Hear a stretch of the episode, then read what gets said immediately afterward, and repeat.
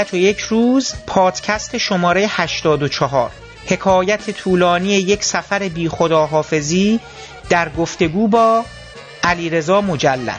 بخش اول.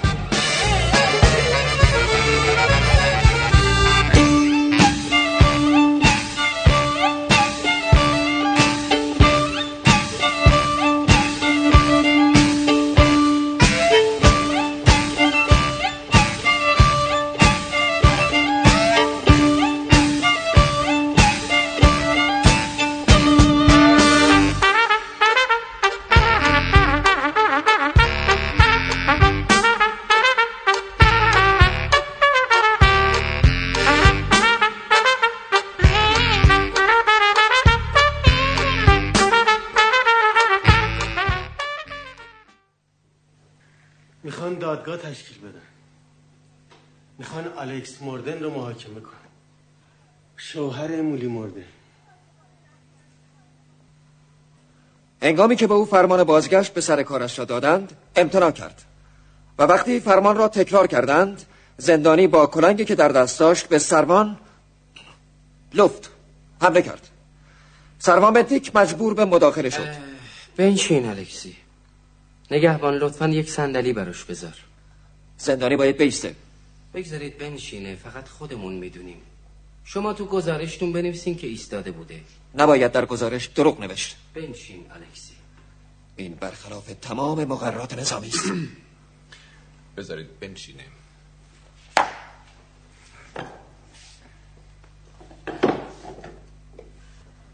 سروان بنتیک مجبور به مداخله شد و در اثر ضربه‌ای که به سرش اصابت کرد جمجمهش شکست.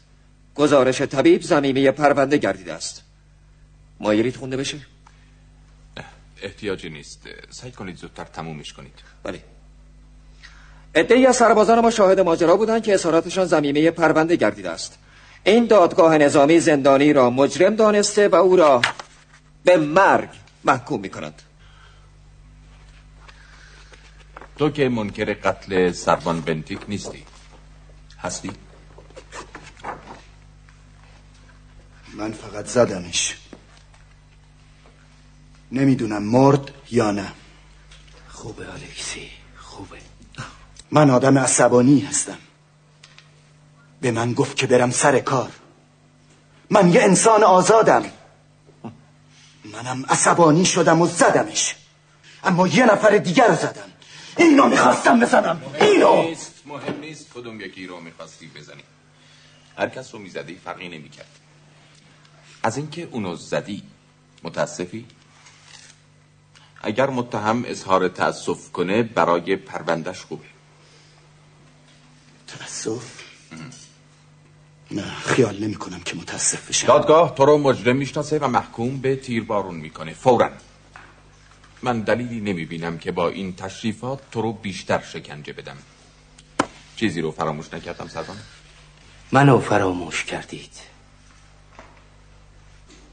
الکسی من شهردار منتخب شما هستم. می‌دونم آقا. الکسی اینا مهاجمن. مملکت ما رو با زور و دسیسه گرفتند. نباید اجازه بدید. بهتر نیست ما هم بشنویم تا اینکه در گوشی حرف بزنن. می‌دونم. مردم خیال می‌کنن من با اینا همکاری می‌کنم. اینو می‌تونم به مردم ثابت کنم. اما تو داری میری. دلم می‌خواد بدونی. می‌دونم قربان. جوخه آماده است سربان؟ بله جناب سرهنگ. کی فرمان میده؟ سلطان تندر قربان. سلطان تندر برو الکسی. اما بدون که اینا روی آسایش نمی‌بینن تا وقتی یا برن یا بمیرن مطلقا روی آسایش نمی‌بینند.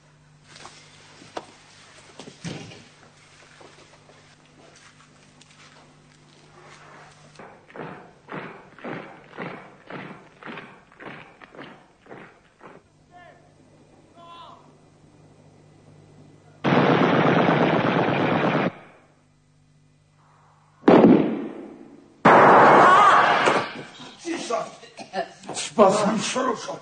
بدجوری صدمه دیدی زدبان بدجوری صدمه دیدی؟ شونم لوف! سربان لوف! رد پاشون روی برف هست. می‌خوام همین حالا برید و همه خونه ها رو جستجو کنید. هر کی اسلحه گرم داشت گروگان بگیرید. و شما آقا از این لحظه تحت نظر هستید. سعی کنید این رو بفهمید. اگر لازم بشه ما پنج نفر ده نفر و حتی صد نفر از شما رو به خاطر یک نفر از خودمون تیربارون خواهیم مردی با خاطرات خاص. مردی که هیچ خاطره خاصی نداره. تمام سلاحهای موجود در سطح شهر رو جمع کنید. هر کی مقاومت کرد تیربارونش کنید.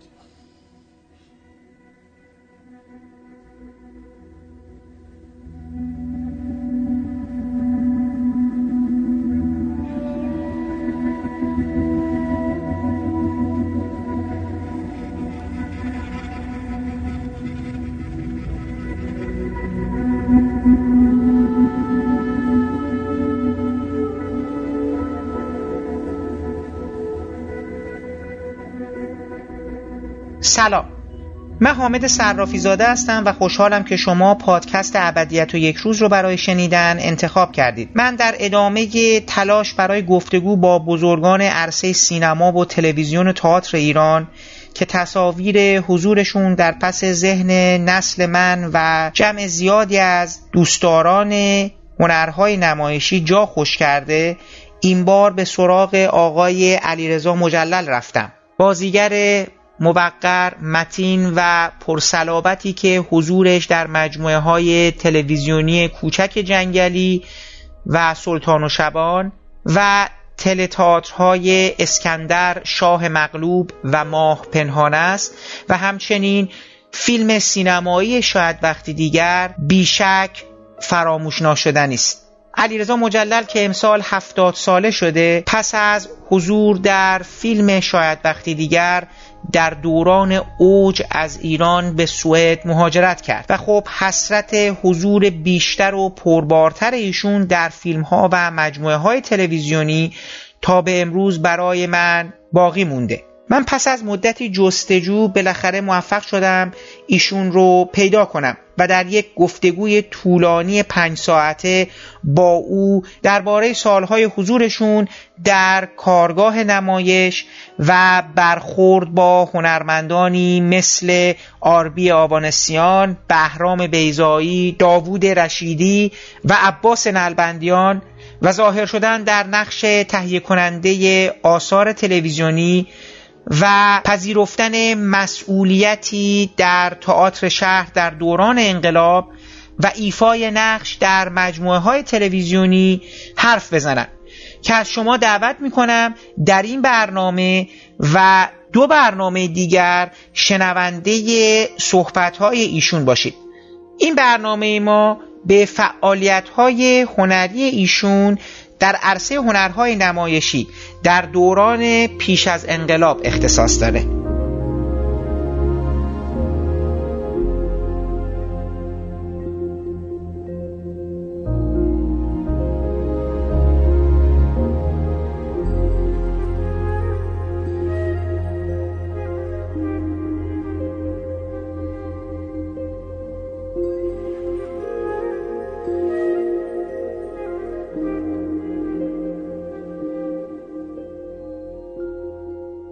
مجلل خیلی ممنون که وقتتون رو در اختیار ما گذاشتید. من باید اول از هم بگم که خیلی خوشحالم که بعد از سالها می‌تونم با یکی از بازیگرهایی که خیلی دوستش داشتم چون چهره شما و حضور شما دو, دو تا مجموعه تلویزیونی و چند تا تلتئاتری که در حقیقت من در اون زمان سنم خیلی هم پایین بود. ولی این چون تلویزیون ما می‌دیدیم بعضا چهره شما در ذهن ما مونده بود. به خصوص به خصوص مجموعه کوچک جنگلی که دیگه هر هفته داشت پخش می‌شد و از اون دوران و اون مجموعه ها و اون کارها و همچنین نمایش های تلویزیونی که پخش شده بود از شما خیلی خاطرات دلپذیر رو دارم و به همین دلیل می‌خواستم بگم خیلی خوشحالم که الان می‌تونم بعد از سالها با شما صحبت کنم. ما تونستیم شما رو پیدا کنیم. به حال شما دیگه از ایران تشریف برده بودید. در جایی که به شخص اعتقاد دارم داشتید به نقطه اوج بازیگری و فعالیت و خلاقیت و اینها دیگه برای خودتون داشتید می‌رسید و احتمالا یه دنیایی رو مد نظر داشتید و یه آینده رو پیش روی حرفه خودتون می‌دیدید. ولی خب ما محروم شدیم بعد از اون. حالا ان تو گفتگو بهش می‌رسیم که چرا و بعدش چجوری شد. ولی من واقعا خیلی خوشحالم. می‌خواستم اینو اولش خدمتتون عرض کنم که واقعا برای ما افتخاری هستش که می‌تونیم با شما صحبت کنیم امروز. بسیار بسیار ممنونم از محبت شما. سپاسگزارم از اینکه نسل جوان به یاد ما هستند. شما همطور که فرمودید خب ما مال یک قرن پیش هستیم. و شما مال قرن حاضر هستید. به همین خاطر خیلی همزمانی نداریم. اما اسباب خورسندی است که شما به یاد ما هستید. من خوشحال می‌کنید. من شادمانم. برنامه های شما رو شنیدم. بسیار لذت بردم از تعدادی از برنامه هایی که شنیدم. بیخبر بودم از وجود همچین برنامه ای ولی بعد که شنیدم بسیار آموزنده بود. بسیار لذت بخش بود که نسل بعد از ما چقدر پویا هستند و چقدر با دانش دنبال می‌کنند کارها رو. علال خصوص شما که اجازه بفرمایید به شوخی بگم خوشحالم که آقای حامد صرافی به دلیل اینکه پزشک متخصص دندان و ریشه هستند با کسی صحبت می‌کنن که می‌تونن مسائل رو بنیادی و ریشه ای بررسی بکنند. شما لطف دارید. خیلی ممنون. آقای مجرد من اینو الان خدمت شما میگم توی گفتگو هم حالا ذکر می‌کنم. ما می‌خواستیم که اگه امکان داشته باشه یک نگاهی به این مجموعه کارهای شما داشته باشین. حالا خاطرات تحلیل خودتون مسائب هرچی که موانع هرچی که تو تمام این سالها باش روبرو شدید. یه بخشی هم توی دل همین مجموعه در مورد رابطه شما و جهان بیزایی است. چه به عنوان کسی که در یکی از کارهای ایشون بازی کردید زیر نظر کارگردانی ایشون. چه مجموعه کارهایی که قرار بود انجام بشه و نشد. و حتی حالا خیلی جالبه که من داشتم یه گفتگوی شما رو با آقای عبدی میخوندم.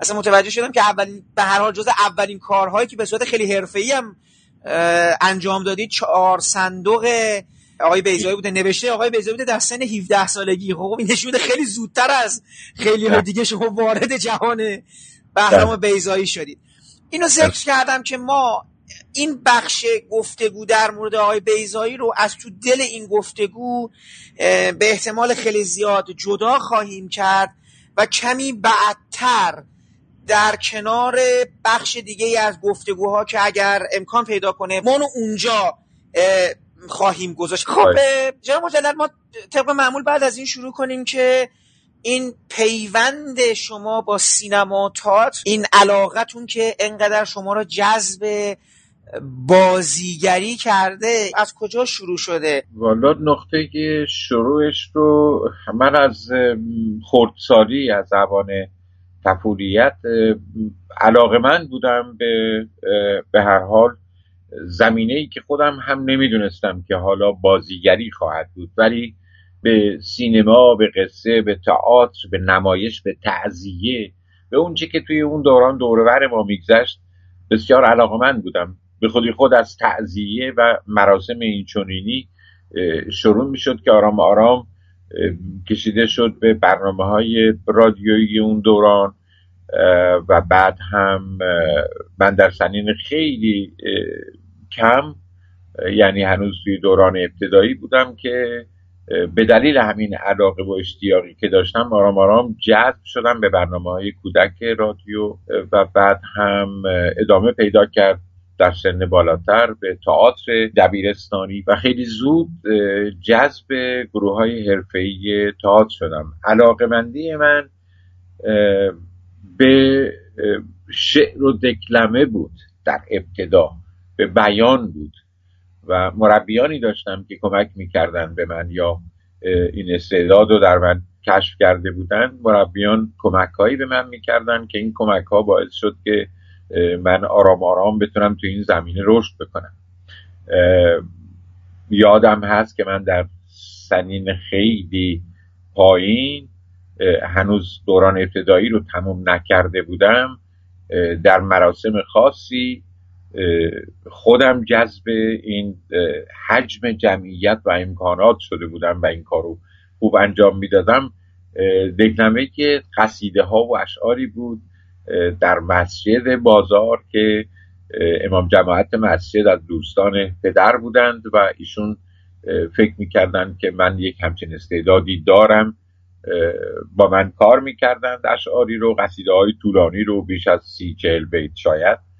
و بعد هم در مراسم خاصی من اینا رو اجرا می‌کردم در مساجد بلنگو میذاشتن و در خارج از مسجد هم پخش می‌شد و گروه کثیری میشیدن و گوش میدن و این برای من لذت بخش و جالب بود. آرام آرام با همین زمینه ها شروع شد و ادامه پیدا کرد. پس این مسیر باز شدن در حقیقت درها به سمت ورود به مرکز حالا اون که شما فرمودید در رادیو برنامه کودک و اینا این احتمالا به خاطر همین یعنی احتمالا یه نفری این صدای شما رو یا این علاقه شما به بازیگری یا صدا پیشگی یا هر چی رو شنیده بود و اینجوری از شما دعوت کردن چون به هر حال خیلی هم راحت نیست آدم وارد یه مرکزی بشه برای اینکه حالا هنرش رو ارائه بده. اون اون فاصله رو کی جبران کرد؟ جدا از اینکه این چیزی هم که فرمودی خیلی برای من جالبه که امام جماعت خیلی. لذت میبرده از این فعالیت هنری شما و تشویقتون می‌کرده. خب حالا بیشتر بخونید بیشتر اجرا کنید. قضیه نبودی که مثلا این داره مطربی می‌کنه. چون به اون موقع ذهنیت سنتی بوده دیگه. اصولا خیلی هم علاقه نداشتن افراد همچین بازی بکنم البته مگر اینکه در تعزیه بتونید بله. هنرتون استفاده کنید. بله. من در محافل داخل خانواده و فامیل یه سری کارهایی انجام می‌دادم که اینا تحت تاثیر دیدن اجراهای تعذیه و مراسم دیگه بوده. اینها رو به صورت خودجوش توی خونه تکرار می‌کردم و این نمایشات رو به شکلی هم صحنه ها رو با وسایل و اینا می ساختم و هم اجرا می کردم و بعد هم یک گروهی از بزرگترهای خانواده تماشاگر اینا بودن و حتی عکس العمل نشون می‌دادن. یعنی من قادر بودم با ارائه یک صحنه از یک شبیه گردانی اونا رو به گریه بندازم یا بخندونم. و این برای من جالب بود. بعدها که خود سن من بیشتر شد به دیدن فیلم می‌رفتم به سینما و اون موقع اینطوری نبود که همه افراد و خانواده بتونن به راحتی برای دیدن فیلم به سینما برن. من توی سن سالی بودم که به هر حال می‌تونستم حالا به دیدن فیلم برم.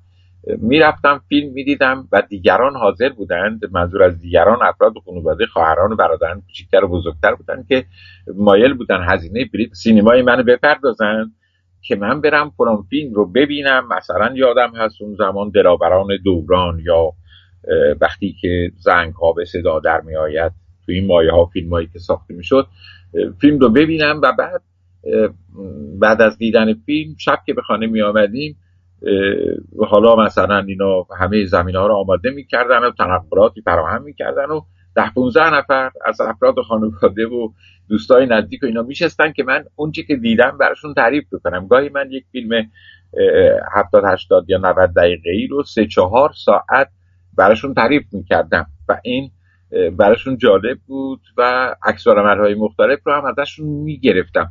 این کشفی که افراد خانواده کرده بودن این خیلی با موجب رضایت خاطر مرحوم پدر من نبود. یک کمی سنتی فکر می‌کردن و یک کمی هم مذهبی بودن و به همین خاطر من می‌کردن من از این کارها.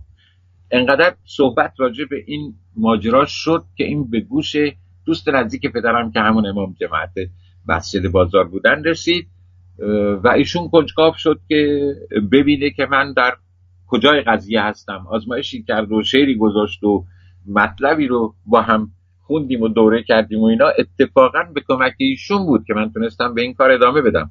چون پدر من این قضیه رو همطور که شما اشاره فرمودید مناسب نمی‌دونست برای شعن خانواده. ولی اون امام جماعت که قدری خیلی عجیبم هستن اون قدری شاید بازتر و روشنتر فکر می‌کرده او پدرم رو وادار کرد گفت شما اجازه نداری چرا استعداد این بچه رو بگیری این جوان رو بگیری؟ ایشون باید بتونه استعداد خودش رو پرورش بده و اگر در این زمینه پرورش پیدا کرد و تونست مفید باشه این راه درستیه که داره میره.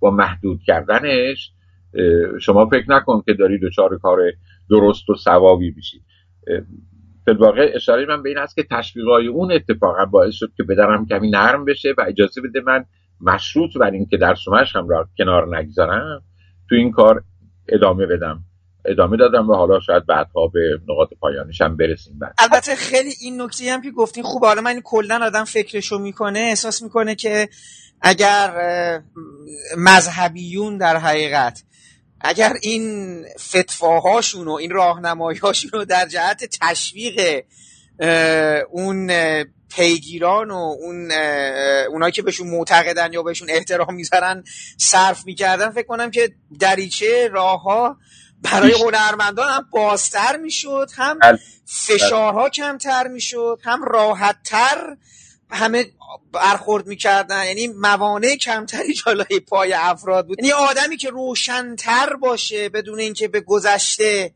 حالا پشت بکنه خیلی کمک می‌کنه انگار به این تسهیل شدن روان شدن جا افتادن.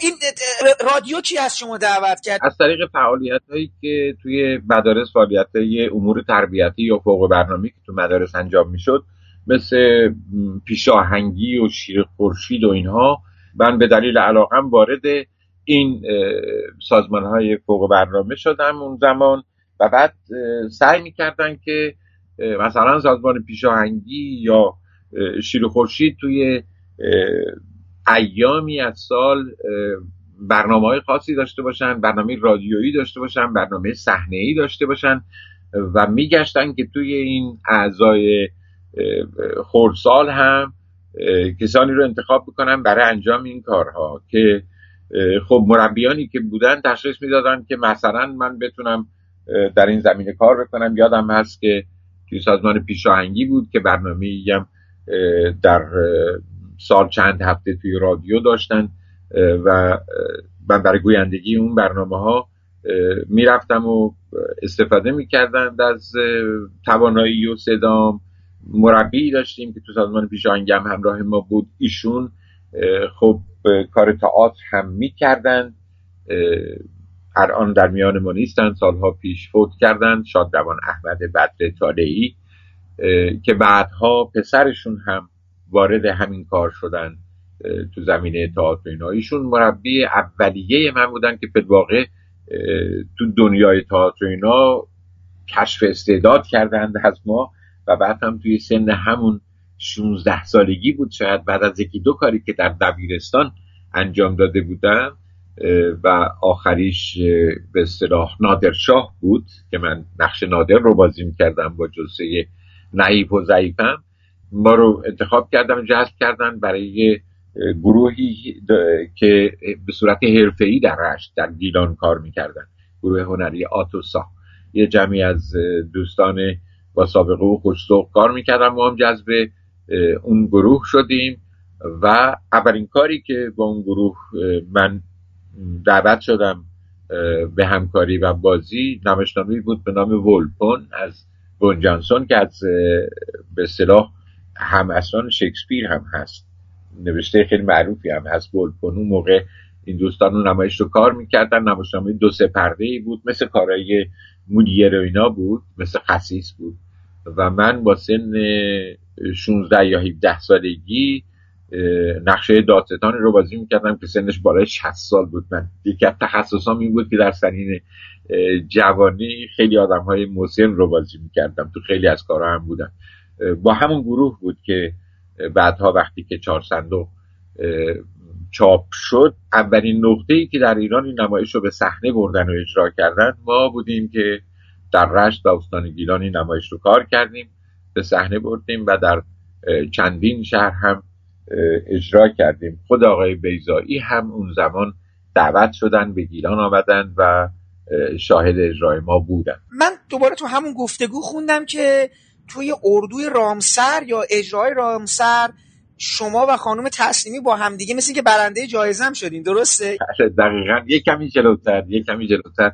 اولی دیپلم دبیرستان بود که از یک سالی این اردوهای تربیتی رامسر که سالانه تشکیل می‌شد تئاتر جز به رشته هایی نبود که در این اردو به اصطلاح دعوت می شدن تو اون سالهای شاید چهل و چهار چهل و پنج هزار چهل و چهار چهل و پنج بود که تئاتر هم جزو برنامه هایی که به این مجموعه به اصطلاح کارهای تربیتی و هنری دعوت می شدن از مدارس مختلف و سراسر کشور و بالواقع نماینده ها و نخبه هاشون در اون اردو.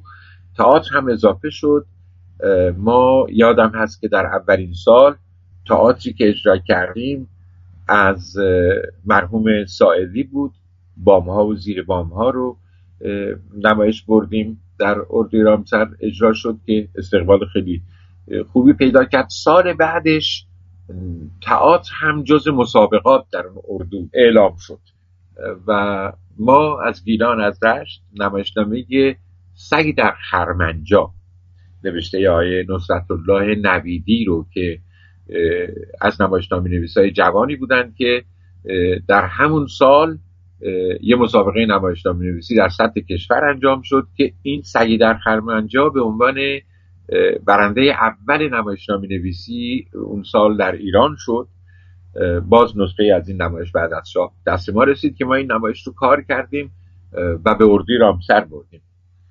اون سال توی اون مسابقات در اردوی رامسر نمایش ما در سر سر کشور سگی در خرمنجا نمایشنامه اول معرفی شد و بعد هم بنا بود که یک بازیگر زن و یک بازیگر مرد به عنوان بهترین ها در سطح دانش آموزی کشور اونجا انتخاب بشن که برای خانم سوسن تسلیمی همراه نمایشی که از استان مرکز تهران آورده بودن خانم سوسن تسلیمی به عنوان بهترین بازیگر زن شناخته شدند و من هم از گیلان برای بازی در نمایش سگی در خرمنجا به عنوان نقش اول مرد جایزه گرفتیم.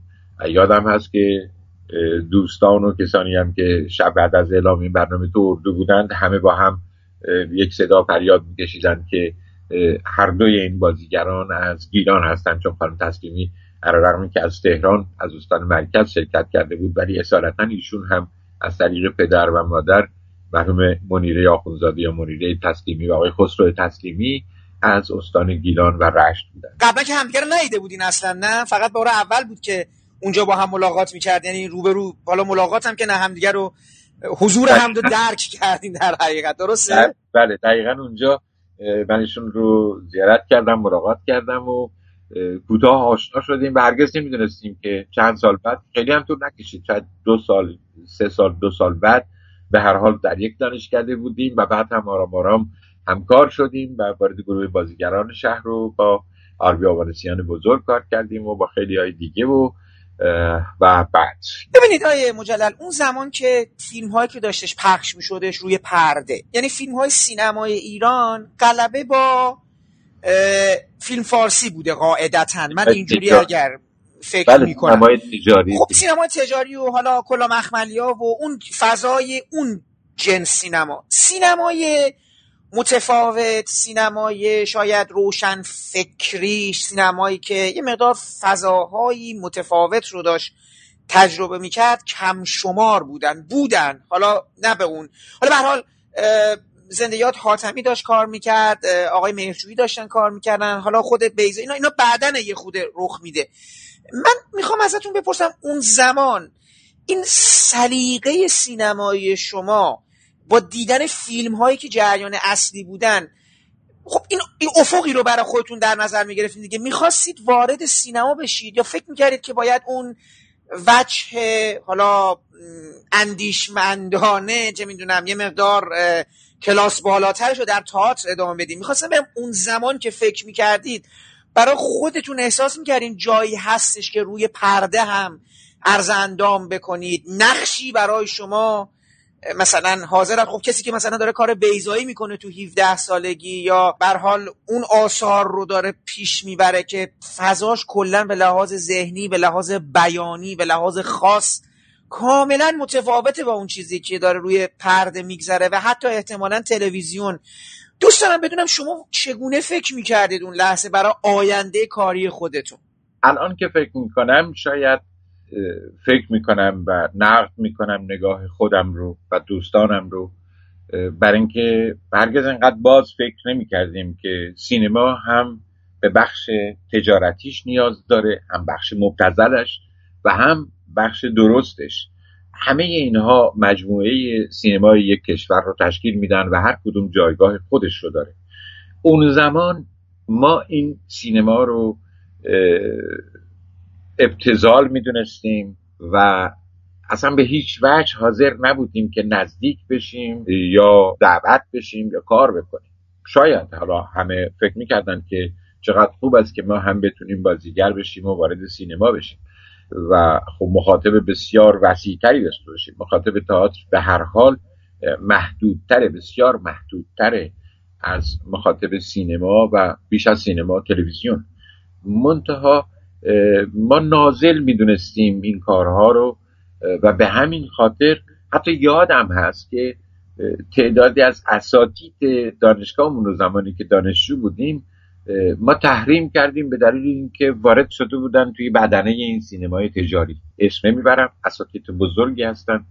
اگر هم در میان ما نیستن روانشون شاد. اما تعدادی از اینها رو از می‌کنم حتی ما سر جلسات کلاسشون هم به قیمت رد شدن از اون واحد نمی رفتیم به دلیل اینکه ایرادمون به این بود که چرا وارد همکاری با یک چنین فضای نازلی شدن.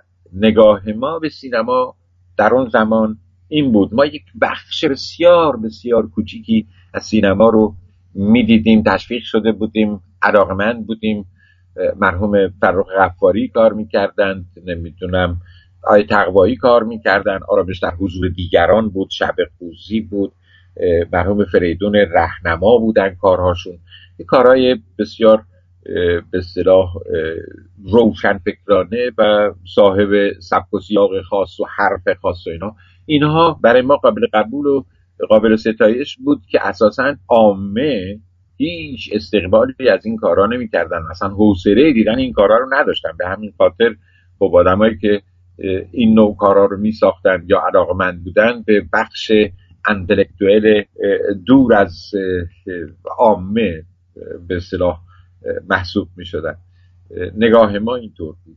پس اون زمان دیگه پس نگاه انتقادی داشتین و خیلی هم این افقی رو در سینما نمی‌دیدید. می‌خواستین پیگیرانه در تئاتر جلو برید. خب به نظرم همین میشه که دیگه رشت رو رها می‌کنید. و خواستین این کاملا به صورت آکادمیک دیگه دنبال کنید و رفتید به سمت دانشکده سینما تئاتر درسته دانشکده هنرهای زیبا میشه دیگه اون زمان. این حالا بازم یه پرسش دیگه. خیلی نگران درآمد نبودید؟ خیلی نگران اینکه حالا تو این فضا زندگی بچرخه نچرخه؟ اینو می‌دونید اینو من دارم می‌پرسم دغدغه یه آدمیه که می‌خواد پاشو در راه هنر بذاره ولی هزار و یک چیز جلو چششه و هی فکر می‌کنه خب این الان جواب میده نمیده فضا چه جوری هستش خیلی دوست دارم بدم اون موقع چقدر فکر می‌کردید در مورد اینکه دیگه خودتون رو می‌خواستین کاملا وقف این عرصه بکنید؟ شما مثل که یک استخدام ارتش هم بودین درسته؟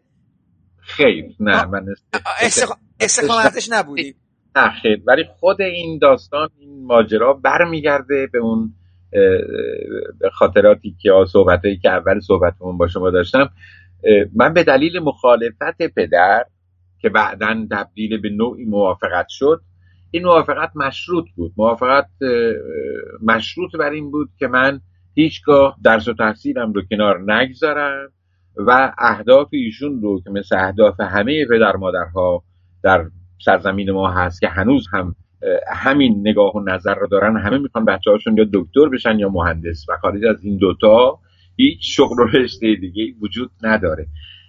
من هم مشروط بر اینکه این دو شغل رو این دو به هدف نهایی رو رها نکنم می‌تونم در کنارش به اصطلاح دنبال کارهای هنری حالا رادیو و تئاتر و اینا هست که من بعدها همونجا توی گیلان رادیو توی رادیوی گیلان هم مجری برنامه تیپ سه پیاده گیلان بودم که در هفته یک شب یه برنامه رادیویی داشت هم یه برنامه های ادبی داشت ادبیات و هنر بود درش شرکت می‌کردم هر از گاهی نمایشنامه های مختلف بود برنامه های مختلف بود به اضافه برنامه های ولی وقتی که دیپلم رو گرفتم از اونجایی که مایل نبودم به خدمت سربازی برم و از اونجایی که تعهد کرده بودم به پدر که من تحصیلم رو رها نخواهم کرد آمادگی پیدا کردم که در اعزام دانشجو به خارج از کشور شرکت بکنم تا برای تحصیل در رشته پزشکی به آلمان بیام.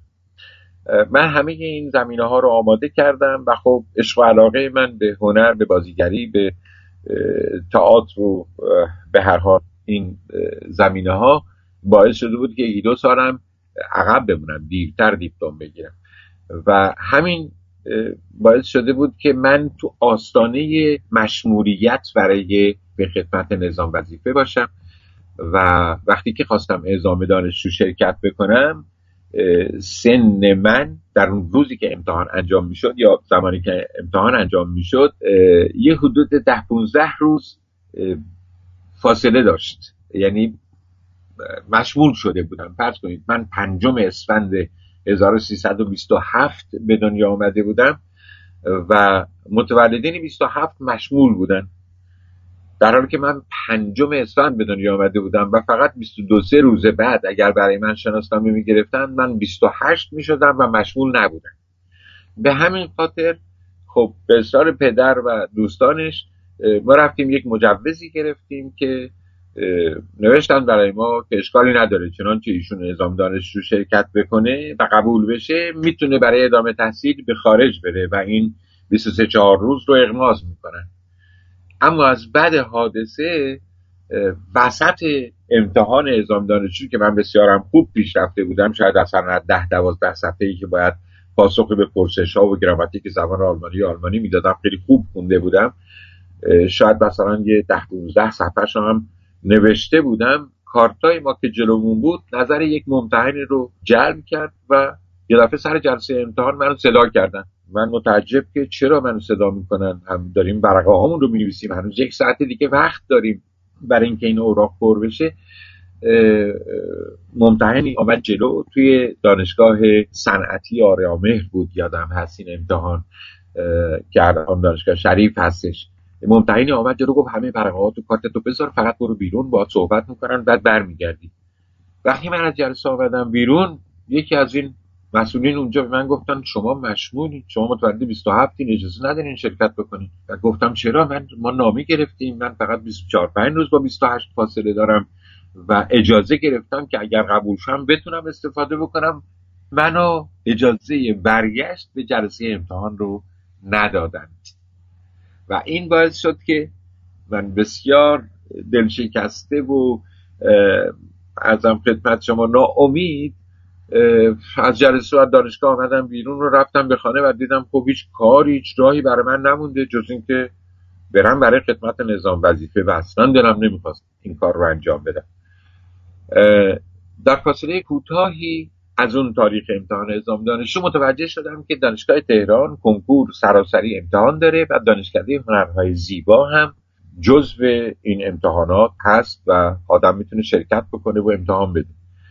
و من پیش خودم فکر کردم که درستی به پدرم تعهد کردم ولی پدرم اگر بفهمه که من بین رفتن به خدمت سربازی و شروع تحصیل در یک دانشکده این یکی رو انتخاب کردم اگر بتونم موفق بشم و وارد بشم مطمئن خوشحالم خواهد شد. این بود که رفتم ثبت نام کردم و پیش مادر بزرگ و پدر بزرگ من در تهران بودم بقیه خانواده در گیلان بودم رفتم و ثبت نام کردم برای دانشگاه و بدون هیچ آمادگی اولیه در دانشکده هنرهای زیبا ثبت نام کردم و وارد امتحان شدم. امتحان کنکور سراسری شدم. امتحان دانشکده هنرهای زیبا سه مرحله داشت و خیلی ورودش سختتر حتی از گذشتن از صد کنکور دانشگاه بود. در اینکه 22 هزار نفر شرکت می‌کردند و در مجموع 22 نفر تا 24 نفر انتخاب می‌شدن برای هر سال برای دانشجوی ده دوازده دانشجوی دختر و ده دوازده دانشجوی پسر. درصد بسیار کمتری بود برای ورود. من هم به هر حال شانسم را آزمایش کردم. رفتم کنکور مرحله اول مرحله دوم مرحله مصاحبه که یادم هست توی مرحله مصاحبه هم آی بیزایی آی دکتر ممنون آی داوود رشیدی اگر اشتباه نکنم جزو کسانی بودن که مصاحبه شفایی می‌کردن و بعد هم یه امتحان دیگه هم بود که اجرای نقشی بود که چند تا طرح داده بودن که باید اون چند تا رو دو تاش رو آدم انتخاب می‌کرد و قطعاتی رو از شکسپیر یا از چخوف که از برشت بود. من یادم ما از شکسپیر هملت بود یک قطعه و یک قطعه دیگه از نمایش دیگه اجرا می‌کردیم که من همه این کارا رو کردم. همش هم با نومیدی فقط به خاطر اینکه حالا فعلا وقت رو بگذرونم تا زمان خدمت سربازی برسه. و بعد هم وقتی که نتیجه اعلام شد من خودم خبر نداشتم. از طریق یکی از منصوبین که روزی به خونه مادر بزرگینا مهمان بودن وقتی وارد خونه شدن من هم اونجا نشسته بودم و تابستون رو تعطیل بودیم توی ماه شاید شهریور بود مرداد یا شهریور بود که در وارد شد و گفت تبریک میگم. گفتم برای چی؟ گفت یعنی چرا تبریک میگی؟ خود نمی‌دونی. گفتم چی رو نمی‌دونم؟ شما قبول شدی دانشکده هنر زیبا؟ کنکور دادی. گفتم من که چی گفته؟ کجا؟ گفتن آقا روزنامه اسامی رو چاپ کردن اعلام کردن و شما جزو پذیرفته شدگان هستی. من باور نکردم تا اینکه روز بعد روزنامه رو پیدا کردم و باز باور نکردم. رفتم به خود دانشکده و توی تابلوی ارانات دیدم که بعد جزو پذیرفته شدگان دانشکده هنرها هستم. و وقت دیگه اعلام کردم به خانواده و خب پدرم هم خیلی نتونست مقاومت بکنه چون فکر می‌کرد که اگر من وارد دانشگاه نشم باید به خدمت سربازی برم و دو سال هم اونجا ادامه پیدا می‌کنه. این که موافقت کرد و به این ترتیب من دانشجوی هنرها شدم و از همون سال اول هم به کارهای عملی خودم تو زمینه تئاتر ادامه دادم. پس قصه شما یه جورایی مثل خیلی دیگه این عدو شود سبب خیره دیگه. یعنی اگر قاعدتا اون اتفاق دیگه نمیفته شاید شما دوباره مسیر زندگیتون به یه سمت دیگه ای می‌رفت. شاید و سینما رو در آلمان ادامه می‌داد. بله. بهتر بود. در خب حالا تو جالبه دیگه هم دوره هاتونم خانم تسلیمی هستن آقای فرهنگ هستن آقای هاشمی هستن آقای محمود هاشمی هستن خانم سودابه اسکویی بودن. اینا همه همون کسایی بودین که با هم قبول شدین یا نه؟ مثلا بچه های بالا و پایین اون ترمای شما بودن. نه. خانم سودابه اسکویی شادروان یادش بخیر آقای محمود هاشمی و دوستان دیگه ما هم دوره بودیم دوره بعد بودیم. دوره قبل از ما خانم تسلیمی و مهدی هاشمی دارش فرهنگ بودن. برحال توی دانشکده بودیم ولی با یک سال فاصله. سال چهل و هشت چهل و هفت مثل اینکه اون دوستان وارد دانشکده شده بودن. من سال چهل و هشت همراه همکلاسی های دیگه به سای محمود هاشمی و سودابه اسکویی و دیگه. به هر حال دوران پرباریه دیگه. یعنی من اینجوری اگه بخوام بگم هنوز افتخار بازیگری ما حتی رفرنس های بازیگری ما تئاتر ما اون جایی که ما لذت می‌بریم یا هنوز بهش افتخار می‌کنیم خیلی زیاد مال همین دورانه دیگه. چه اساتید چه شاگردان. توی بله. دورانی که به نظر فوق العاده پرباره. بهترین سالهای دانشکده هنر زیبا رشته تئاتر. همین سالهایی بود که از حضور هاشمی و تسلیمی و دارش فرهنگ و سوسن فرخنیا و این جمع شروع شد و سال بعد هم جمع ما اضافه شد. حتی سال بعد و سال بعد. دو سه سالی که از دانشکده هنرهای زیبا رشته تئاترش تعدادی بازیگر و چهره بیرون آمدن که هنوز که هنوزه موندگارن توی دنیای تئاتر و هنر ایران. تا پیش از اون خیلی چهره های شناخته شده ای از این دانشکده بیرون نیامده بود. نمی‌دونم چرا. یک کمی هم البته مربوط می‌شد به تغییر اساتید یا تغییر سبک آموزش.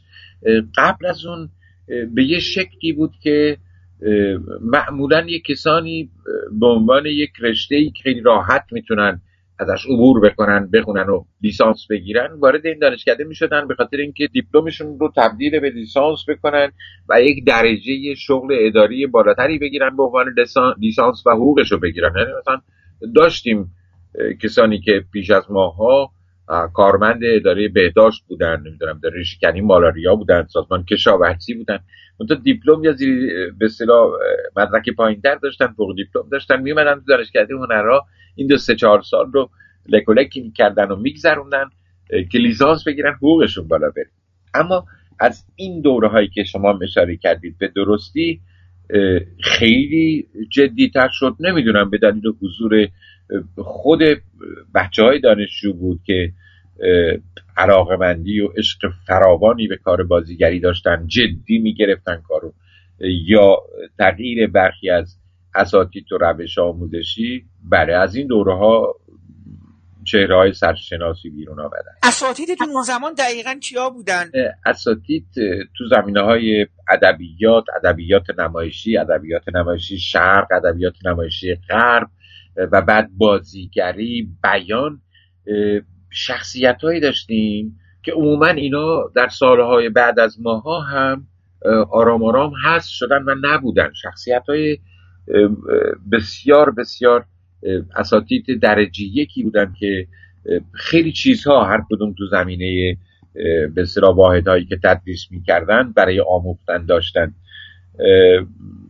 ولی آرام آرام حالا یا از دنیا رفتن یا فاصله گرفتن از دانشگاه یا کنار گذاشته شدن و تغییر کردن و بعد توی امروزه دیگه به, چه می‌دونم دیگه به شاگرد شاگردان شاگردان اون دوره الان اساتید درجه که این رشته ها توی دانشکده های هنری حالا کارشناسی آزاد و عجیب و غریب همه هم فارغ و تحصیل میشن. من برای من واقعا اسباب تاسف بود که حالا نمی‌دونم آدم خوشحال بشه یا متاسف بشه و میرم که اون زمان دو تا دانشکده هنری و دانشکده هنرهای دراماتیک و دانشکده هنرهای زیبا در مجموع در سال به اتفاق یه چیزی حدود 34 5 نفر 40 نفر فارغ التحصیل بیرون می‌داد. یعنی به جمع هنرمندان تئاترال بازیگر دراماتورگ کارگردان نویسنده نمایشنامه نویس اینجوری در سال یه همچین تعدادی اضافه می‌شد. اما الان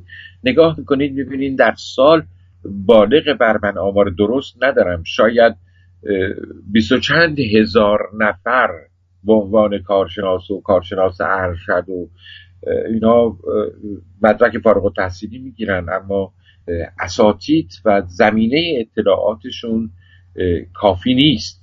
برای مدرکی که دارن با خودشون حمل بکنن. ما اون زمان اساتیدی مثل مرحوم فریدون رهنما یه به صلاح واحد خاصی باشون داشتیم. دکتر رهاورد بود. فخامی بود توی سینما اگر اسمشون رو اشتباه نکنم. مرحوم حمید سمندریان بود توی بیان. پرویز ممنون بود توی به اصطلاح کار نمایشی بهرام بیزایی بود پری برگشتی بود توی موسیقی یا دکتاریش صفت بود. یه مادام سپاهی داشتیم توی زمینه باله و حرکات به اصطلاح ریتمیک نه.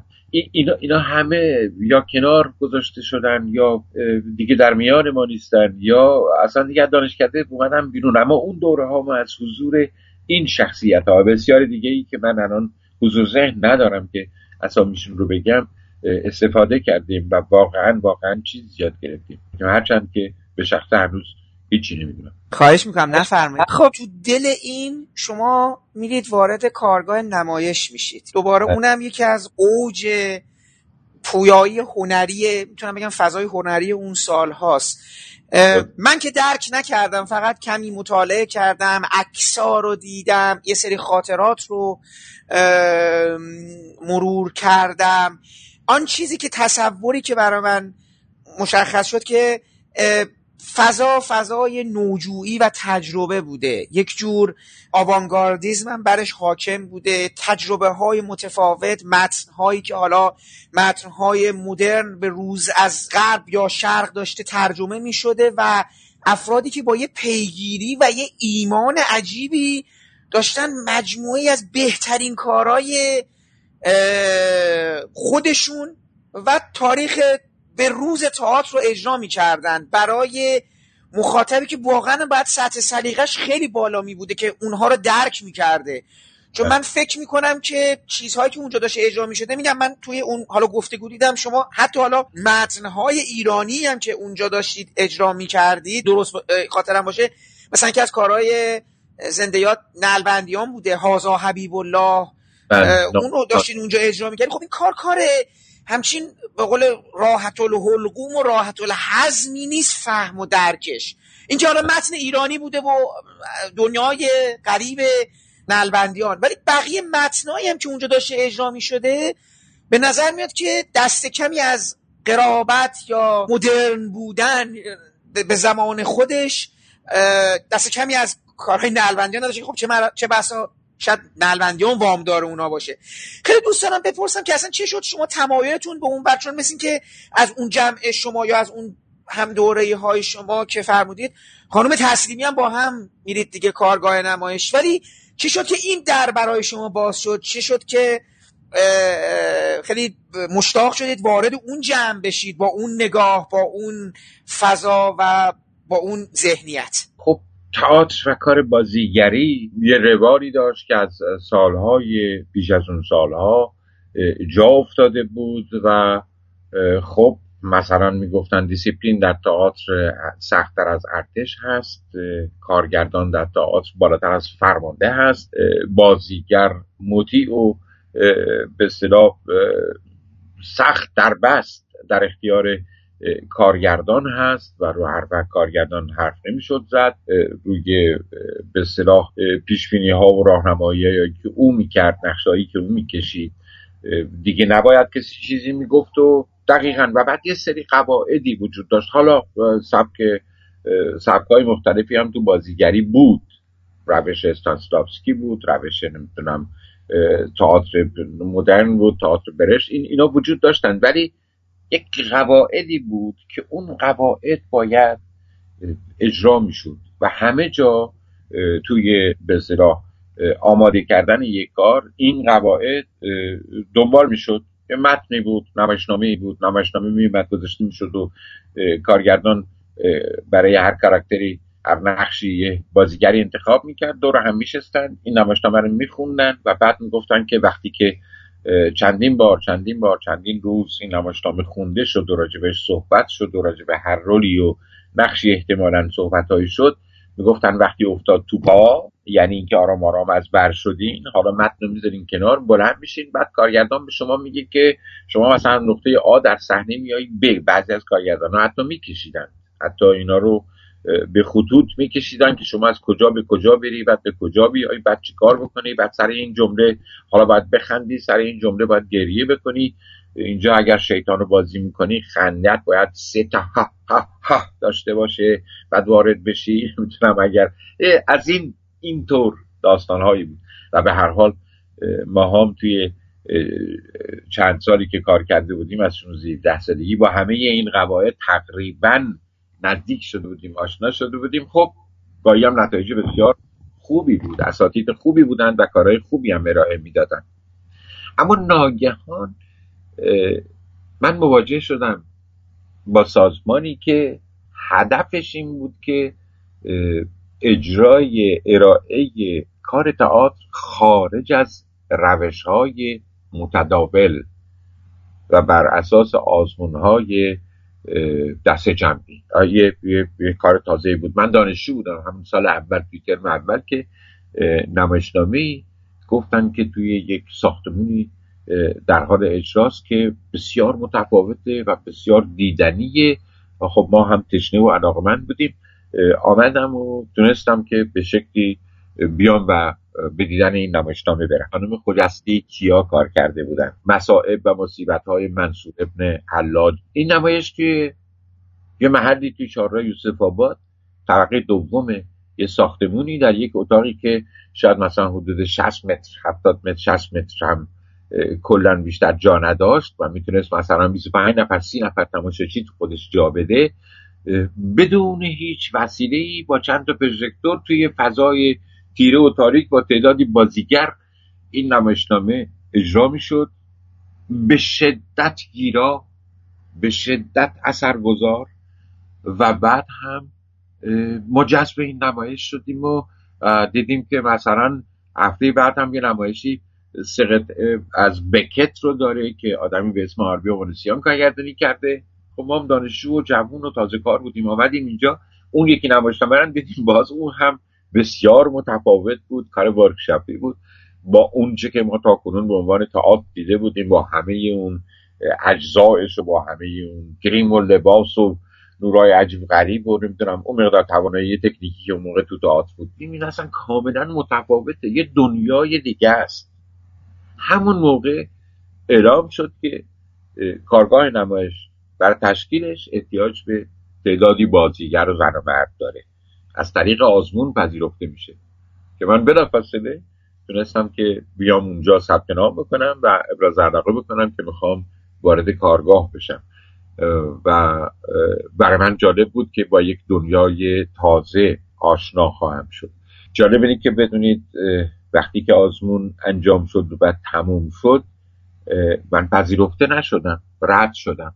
مثلا سی و یکی دو نفر بازیگر که می‌خواستن من نفر سی و شیشم شدم سی و چهارم شدم. و این برای من بسیار ناامید کننده بود که چطور شد که من نتونستم من تو دانشکده هنرهای زیبا قبول شدم دانشجو شدم بدون آمادگی. حالا یه پنج ماهی هم از تحصیل ما اینجا گذشته و یه چیزایی هم تازه بیشتر اضافه شده یاد گرفتیم و بعدیم کارگاه نمایش اینجا ما رو رد کردن.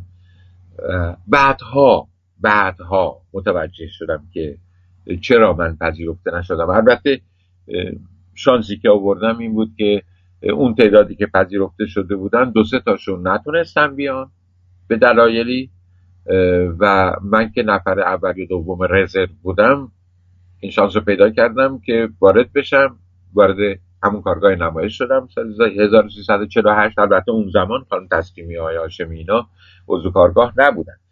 خودشون گروهی داشتن توی دانشگاه گروه تاعت پیاده و مستقل کار می‌کردن بیشتر در دانشگاه کار می‌کردن.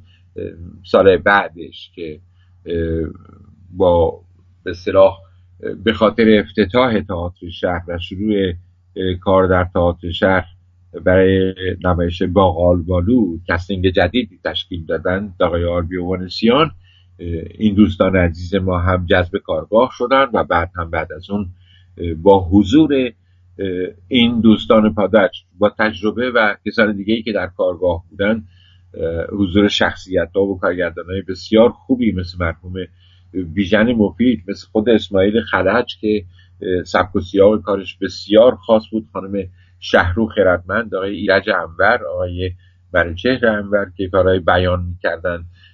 ارزم خدمت شما. یک گروه کثیری از کسانی که اونجا کار می‌کردن یک دنیای مدرن تئاتر به تئاتر کلاسیک ایران اضافه شد به مرور در طول سالیان. این خیلی جالب می‌خوام مواجهه شما رو بپرسم. این کارهای آقای نلبندیان هیچ از کاراشو اجرا کردید به عنوان بازیگر خیلی من در نمایش ناگهان هازا حبیب الله مدیر صحنه بودم. همراه نمایش بودم و به سفری که برای فستیوال ها به فرانسه نانسی جای مختلف هم رفتیم بودم در جشن شیراز هم بودم ولی نه به عنوان بازیگر. یکی دو کارشون رو تمرین کردیم. من رساله پایان دانشگاه هم روی آثار مرحوم نربندیان بود. آه چه جالب. نمی‌دونستم اینو. پس خیلی پس شما خیلی روش تحقیق کردین و کلی روی این یعنی حوزه ن... تسلط و نظرتون بودش دیگه درسته؟ در حد بزاعتم به عنوان یک دانشجو در حد تواناییم روی آثارشون چند اثرشون تحقیقاتی داشتم و بعد هم ارزا فکرات بر رسالم رساله یک کتبیم راجع به آثار ایشون بود که اتفاقا استاد راهنما باز بیزایی عزیز بود استاد بهرام بیزایی بود و بعد توی زمینه اجرایی هم ماجرای باغ وحش آلبی رو اجرا کردم. این دوتا رساله پایانی من بود. بله من به دلیل عشق و علاقه ای که به دنیای نروندیان داشتم این دنیا چه ویژگی داشته های مجلل؟ چون میگم من برخی از این متن رو که خوندم در سن پایین در طول زمان نظرم عوض شد. میزان ارتباطی که می‌تونستم با کلام آن چیزی که داره اونجا رخ میده هی سختتر می‌شد. بعدا خب سعی می‌کردم توش بفهمم که این در مورد چیه می‌خواد چی بگه. و بعد خودم الان دوباره می‌ذارم جای شما در اون دوره حالا ما داریم در مورد سالهای احتمالا 1950 و اینا صحبت می‌کنیم. بله. فضای اجتماعی ایران آدمایی که مخاطب اینا بودن این مطلبی که این متنی که داشته نوشته می‌شده چقدر واقعا با آدما ارتباط برقرار می‌کرد؟ چقدر چقدر احساس می‌کردن که خب این گویاست یا گویا نیست؟ چقدر جهانه خب شما میگم شما تحقیق کرده بودیم و دیگه حوزه تسلط فکری و قلبیتون بود. چون تونسته بودید باش پیوند بخورید. ولی واقعا خود همکاران دوستان همکلاسی ها همدوره ها خیلی جذب اون جهان شده بودن یا نه؟ یا احساس می‌کردن که مثلا این یه جور چه میگم جلوه فروشیه یه جور متفاوت نماییه. اون زمان واقعا چه بحثی محافل شما میگذشت. والا دقیقا همینطوری که میگین مطرود بود به جای اینکه مجذوب باشه. از طرف عموم به اصطلاح دستندرکاران تا در زمان خودش به خصوص در آغاز بسیار عکس عمل شدید داشتن به خاطر اینکه یه دنیای ناشناخته سخت دست یافتنی تازه بود که داشت وارد دنیای نمایش می‌شد که از نظر خیلی ها قابل قبول نبود. حتی شاید مطالعه کرده باشید و برخورد کرده باشید جایی دیده باشید که اون نمایشنامه اولی که از مرحوم نربندیان چاپ شد و به اصطلاح توی همون مسابقات نمایشنامه نویسی سرسر کشور برنده شد. نمایشنامه پژوهشی ژرف و ستور که در دوره بیست و چندم زمین شناسی و چی, چی که اسم بسیار طولانی هم داره. از همون جا از همون عنوان نمایشنامه عکس عمل دیگران برانگیخته می‌شد. تا خود متن نمایشنامه تا اسامی که برای کاراکترها انتخاب می‌شدن. نربندیان غوطه خورده بود در اقیانوس ادبیات عرفانی در اشراق ایران در ادبیات صوفیگری در ادبیات کهن ایرانی. نربندیان آنچنان شیفته و غرق شده در این آثار بود که اون چه که می نوشت تمام مدت اون عطر و بوی اون نوع ادبیات و اون نوع نگاه رو با خودش داشت و این تلفیق شده با وقایع روز بود. دقیقا مثل اینکه آدم چه می‌دونم وسط موزه هنرهای مدرن و معاصر امروزی بنشینه و تلاش بکنه که مثلا دنیای سهروردی رو هم کنار اون همزمان به نمایش بگذاره و یک رابطه ای بین این فاصله زمانی طولانی یه رابطه یه وسیله یه پر ارتباطی نزدیک پیدا بکنه. خب این قریب بود. این برای خیلی ها قابل فهم نبود به دلیل اینکه ما آشنا نبودیم به ادبیات کلاسیک گذشتمون و خیلی جاها حرفای نربندیان رو نمیفهمیدیم. اما وقتی که این کار توسط کسانی که مسلط بودن و می‌دونستند که چی داره میگذره و چی می‌خواد گفته بشه وقتی به اجرا می‌رسید و به اجرا کشیده می‌شد کار خب اون وقت کمی معما گره هاش باز می‌شد. توی ناگهان دائما یه حرکت موازی هست با جریان ظهر آشورا و اونچه که در مصیبت های ظهر آشورا و در مذهب هست. همزمانی این اتفاق هست در یک خونه ای که یک گروهی در اثر فقر در اثر نداشتن سوء زن پیدا می‌کنند که توی صندوق اون آدمی که تازه آمده یه اتاق اینجا اجاره کرده آره معلم مدرسه هم هست تو صندوقش پر از پول و گنجه و بنابراین می‌خوایم که اون رو تصمیم می‌گیرن بکشند از بین ببرند که بتونن محتویات اون صندوق رو بالا بکشن. قافل از اینکه اون صندوق فقط انباشته از کتابه. درش نه گنجی اون گنجی که هست اون گنج دانشه اون گنج اطلاعات گذشته است اون گنج چیزیه که او جمع کرده در اثر سالیان به عنوان یک معلم. پول نیست قابل خرج کردن نیست. و به دلیل اون دانسته هاش توی همون لحظات در همون ظهر تقریبا به همون شکلی که حسین به شهادت می‌رسه این هم به شهادت می‌رسه. این در حیات خانه ای که در فضای بسته فقیر بیدانش گرسنه روز داره شهید میشه ریاس میشه با اون چیزی که به عنوان یک داستان مذهبی در 1400 1200 سال پیش اتفاق افتاد.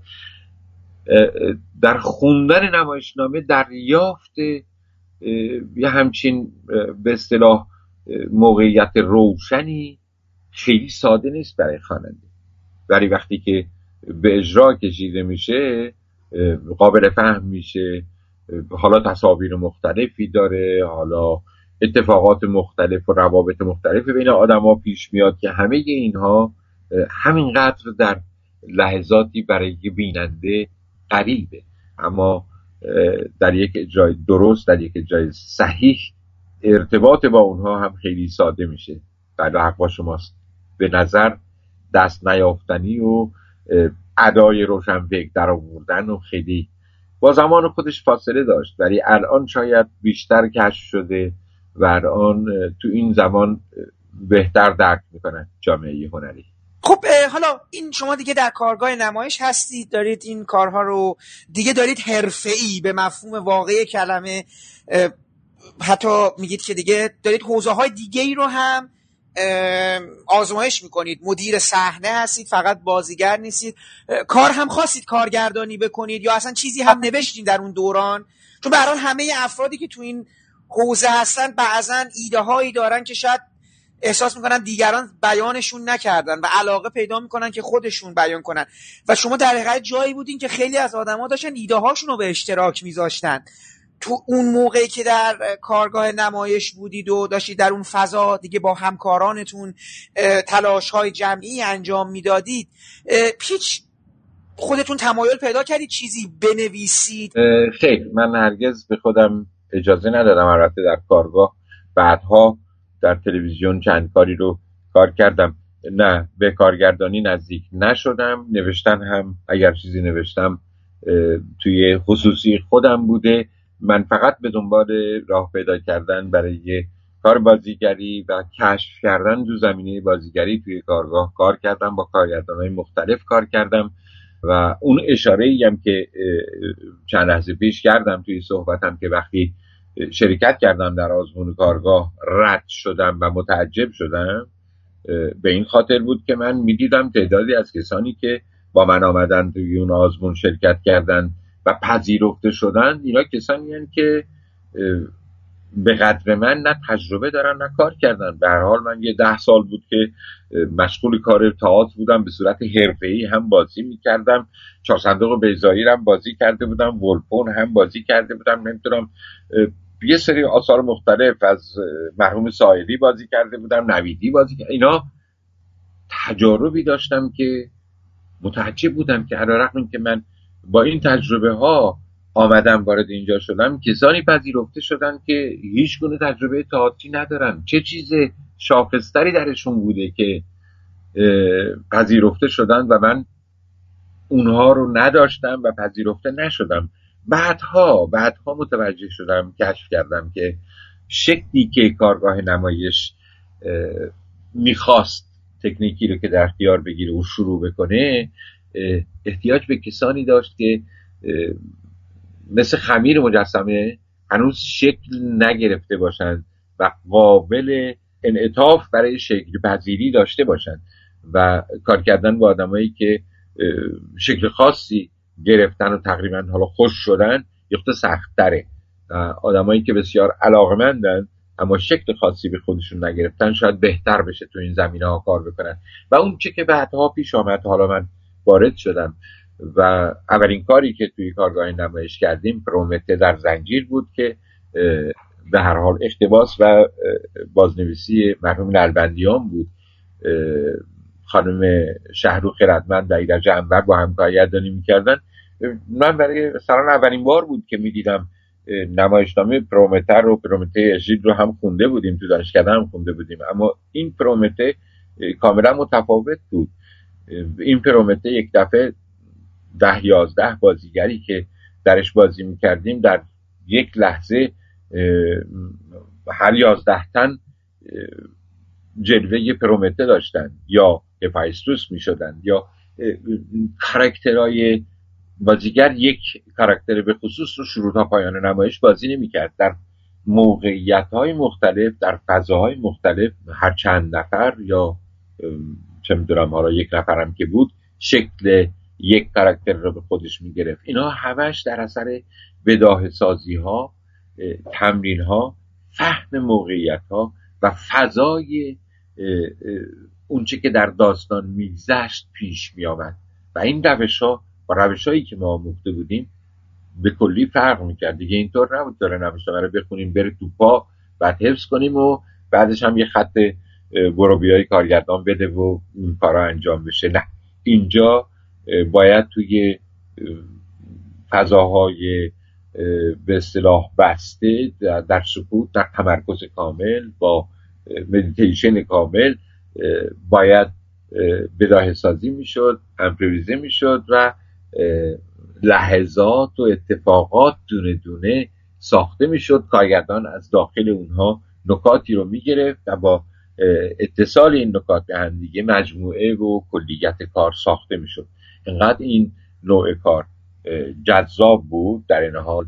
در بسیاری مواقع بسیار خسته کننده بسیار ناراحت کننده بسیار ناامید کننده و گاهی بسیار امیدوار کننده بود. این جذابیت ها باعث شد که من به دنبال فراگیری این بودم. اصلا واقعا نفهمیدم که سه چهار سال دانشکده رو حتی چگونه گذروندم چون بیشتر اوقاتم در کارگاه نمایش میگذشت و بهره های زیادی ازش می‌گرفتم و فقط به همین نوع کار بازیگری فکر می‌کردم و رشد کردن تو فضای کارگاه که از گروه کوچه و تجربی و اینا شروع کردم. یعنی دورانی با خانم شهرو خیرتمند بعد با آقای خلج بعد با خانم مریم خلوتی میمی بنتال گفته می‌شد با ایشون کار کردم بعد با آمدم و وارد گروه بازیگران شهر شدم و با آقای وانسیان یه دوره افتخار همکاری داشتم. تا زمانی که بعد از پایان تحصیلم برای چند ماه به خدمت سربازی رفتم. با درجه لیسانس رفتم. البته اون اشاره که شما کردید که استخدام ارتش بودید خیلی من استخدام ارتش نبودم ولی چون لیسانسیه بودم به اصطلاح نامه ای نوشته شد که به عنوان محل خدمت در تلویزیون به عنوان مورد نیاز در کارگاه نمایش تلویزیون بعد از دیدن دوره آموزشی چهار ماه و گرفتن سردوشی برگشتم به تلویزیون و بقیه دوره سربازی رو در تلویزیون خدمت کردم تا سال 56 که پایان خدمت به ما دادن. مسیر شما به تلویزیون از اینجا باز شده دیگه. یعنی چون که شما معمور به خدمت در تلویزیون شدید درسته؟ بله اصلا خود کارگاه نمایش هم زیر نظر تلویزیون و سازمان جشن هنر اداره می‌شد. یعنی ما اگر که حداقل حقوقی می‌گرفتیم یا به اصطلاح سنواتی برامون قائل بودند همه اینها مربوط به تلویزیون می‌شد. کارگاه نمایش از واحدهای زیر مجموعه رادیو تلویزیون ملی ایران بود. به همین خاطر وقتی هم که من به ارتش رفتم پذیرفته شدم برای تلویزیون که برگردم به کارگاه. متا خب من برگشتم به واحد نمایش و بعد هم به عنوان تهیه کننده به گروه فیلم و سریال تلویزیون. چه مقداری برای ما در مورد آربی آوانسیان و کاری که اونجا حال ایشون حضور ایشون رو هم درک کردید و برای من جالبه که اون تصویری که اون زمان تو ذهن شما شکل گرفت؟ بگید من فکر می‌کنم که مجال بیشتری می‌خواد اگر قرار باشه راجع به آربی بگیم. من یکی دو جا صحبت کردم. یک بار یه نمی‌دونم کجا بود حرفی رو زدم که به ذهنم آمد و صمیمانه آمد. اینو می‌خوام تکرار بکنم. راجع به آربی من گفتم آربی مثل چشمه ای میمونه که من نگاهم رو دیدم رو چشمم رو به برای دیدن و شناخت تئاتر در اون چشمه شستم. آربی به من یک جهان دیگری رو به عنوان تئاتر ارائه داد و راه برد. آربی شخصیت فوقلاده که من از او بسیار آموختم بسیار یاد گرفتم. من به عنوان یک استاد تئاتر آربی رو استاد مسلم خودم می‌دونم و خیلی های دیگه. آربی کسی است که مثل بیزایی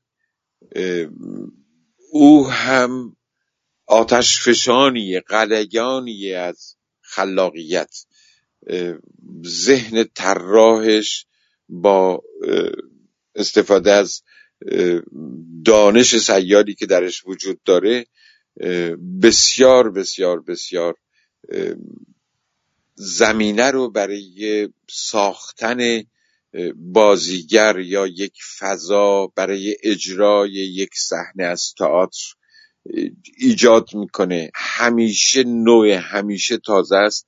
هرگز تکرار کننده نیست تکرار شونده نیست اونچه که عمل می‌کنه توی صحنه و دیدنی و جذابه من از آربی بسیار آموختم بسیار آموختم. اینا آدمایی بودند که کم نظیرن توی دنیای تئاتر و سینمای ایران ماندگارترینند و ای کاش ای کاش آثار بیشتری ازشون باقی میموند. در تماس هستید با ایشون؟ بله هر وقت که تشریف میارن سالی یک بار یا دو سال یه بار سری به سوئد می‌زنن. دوستانی دارن اینجا تشریف میارن. هر وقت که میان ما این سعادت رو پیدا می‌کنیم که زیارتشون بکنیم با هم باشیم. آخرین باری هم که آمدن یکی دو اثر از مرحوم نلبندیان داشتن که هرگز نه جایی منتشر شده بود نه نوشته شده بود نه اجرا شده بود که با هم یه جایی جمع شدیم و برای خودمون و دلمون و خاطراتمون خانم تسلیمی و من دوتایی نشستیم با آربی و دو تا از این نمایشنامه ها رو اجرای روخانی کردیم فقط برای دل خودمون. آربی آره من هر از گاهی زیارتش می‌کنم میبینمش و بسیار هم براش احترام قائلم و خیلی هم ارادت دارم. پرسشی که من اینجا دارم یه پرسش اجتماعی هست. به خاطر که شما یک زمانی رو داشتید زیست می‌کردید که یواش یواش داره این الان به انقلاب منتج میشه. من البته هنوز در مورد اون قصه تلویزیون یه صحبتی دارم ولی چیزی که داره در کارگاه نمایش اتفاق میفته چیزی که داره در جشن هنر اتفاق میفته. به نظر میاد که یک فاصله معنا من اینجوری الان احساس کنم نمی‌دونم شما باید به من بگید. یه فاصله معناداری به نظر میاد که داشته رخ می‌داده با اون چیزی که داشته در دل جامعه رخ می‌داده. یعنی اون چیزی که به انقلاب منتج میشه یه چیزی که تو دل جامعه داشته رخ می‌داده و اون چیزی که داشته رو صحنه تئاتر و به یه معنای دیگه رو سینما رخ می‌داده به نظر میاد خیلی ارتباط تنگاتنگی با آن التهاب توی جامعه حداقل در ظاهر نداشته. شاید هم مثلا شما من بگید التهابی نبود تو سال 56 شما خودتون به عنوان جوانهای اون دوره که قطعا مسئله یک جوری داشتید مثلا مسئله سانسور رو درک می‌کردید. یه یه جوری شاید مثلا مسئله آزادی بیان شاید مختل می‌شده نمی‌شده اینا مقایسه نمی‌خوام بکنم با بعد از انقلاب. فقط به عنوان یه کسی که اعتراضاتی داشته شکل می‌گرفته که خب نهایتش می‌شد همون شبهای گوته. که اون شبهای گوته خب یک سری از اساتید و فرهیختگان دارن اعتراض می‌کنن به اعتراض می‌کنن به سانسور به آزادی بیان اعتراض اجتماعی دارن حالا با هر کیفیتی. این باید بین شما هم تو محافل شما هنرمندا اینا جریان داشته باشه. من می‌خوام ببینم چی می‌تونید برای من یه حسی رو بگید که ار... یعنی این بدنه هنرمندان مثلا توی کارگاه نمایش اون فضا چقدر احساس می‌کردن یه چیزی اون بیرون داره اتفاق میفته آیا واقعا داشت چیزی بیرون اتفاق میافتاد؟ یعنی شما چیزی رو رصد می‌کردید اینو میگم به خاطر که هنرمندان شاخک های حسیشون قوی تره باید یعنی زودتر می‌فهمن که یه اتفاقی داره میفته خیلی زودتر از آدمایی که خب در جریان نیستن. اینکه شرایط و موقعیت به شکلی بود که روحیه به صلاح مخالفت و اعتراض درش رشد می‌کرد این رو برای ما هم متوجه بودیم و تلاش می‌کردیم که به جاهایی به گونه ای این نارضایتی و اعتراض رو حالا از خلال کارها به هر حال اونچه که بود برای ما قابل قبول نبود. اون کنترلی که وجود داشت به عنوان سانسور ناراضی کننده بود. البته اگر بخوایم که مقایسه بکنیم با چیزی که بعدها اتفاق افتاد اصلا میشه گفت اون هیچی نبود. و بسیار قابل تحمل بود. ما هم ناراضی بودیم ما هم تلاش می‌کردیم که به یک شکلی یک حرفی بزنیم یک کاری بکنیم. اما در حدی که در بیرون از فضای ما داره یک اتفاق بزرگی میفته که منجر به این دگرگونی بشه احساس نمی کردیم ناراضی بودیم نارضایتی ها رو می‌دیدیم درگیری های توی جامعه دیده می‌شد. من یادم هست که همون سال اول دانشکده ماجرای جنگل پیش آمد. ماجرای زندیات گل سرخی و دوستانشون اینا اتفاق افتاده بود. خب سعید سلطانپور و گرفتاری ها همه اینا مطرح بود های گوته بود همه اینها رو همه رسد می‌کردیم همه دنبال می‌کردیم. اما اینکه چه بشود و چطور اتفاق بیفته نه. خیلی خیلی حتی ما که گاهی برای فستیوال ها و اینا به خارج از کشور میمدیم خب با بر بچه های کنفدراسیون اینا بودن. برخورد می‌کردیم برای دیدن برنامه ها میآمدن صحبت هایی می‌کردن اعلامیه هایی می‌دادن. همه اینا رو متوجه بودیم اما پیش بینی نمی‌شد. پیش بینی نمی‌شد که ناگهان یک چنین دگرگونی بنیاد برافکنی پیدا بشه و بعد هم خب تغییراتی توی اون امواج حاصله پیدا بشه و, و, و نتیجه این بشه که الان هست. بریم توی تلویزیون. شما رفتین تلویزیون دوباره من استناد می‌کنم به گفتگوی شما با آقای عبدی.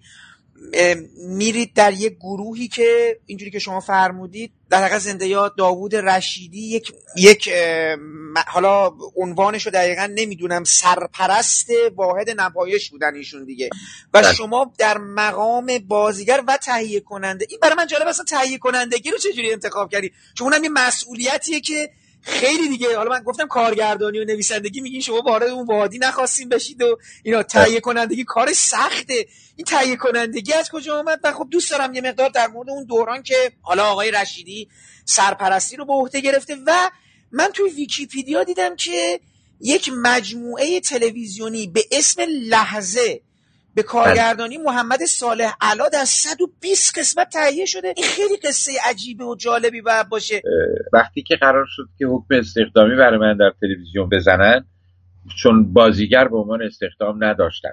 پیشنهاد کردن تهیه کنندگی تئاتر. پذیرفته شد به عنوان حکم من به عنوان تهیه کننده تئاتر. خب یه گروهی تهیه کننده برنامه های مختلف بودن. به دلیل آشنایی با تئاتر چگونگی تشکیلش تا اجراش تا ارائهش به دلیل اینکه ما سالها تو این زمینه کار کرده بودیم به عنوان تهیه کننده تئاتر و فیلم من حکم استخدامیم زده شد. هم فارغ تحصیل تئاتر بودم و همین که می‌تونستم حالا فرض کنید که یک نمایشنامه ای رو پیشنهاد می‌کردن.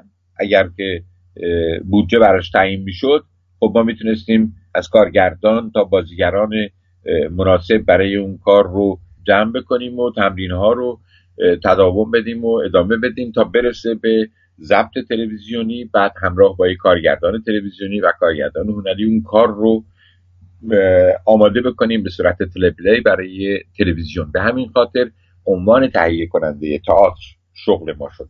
واحد نمایش در واقع همون واحد تولید فیلم و سریال و تئاتر هست که بعدها رفت در دل خود سازمان خود رادیو تلویزیون و دفترش هم همونجا شد. اما از ابتدا به عنوان واحد نمایش بود. اما همون کارا رو می‌کرد. مسئولیتش تولید فیلم و سریال و تئاتر بود که ریاستش رو شادروان داوود رشیدی داشتن.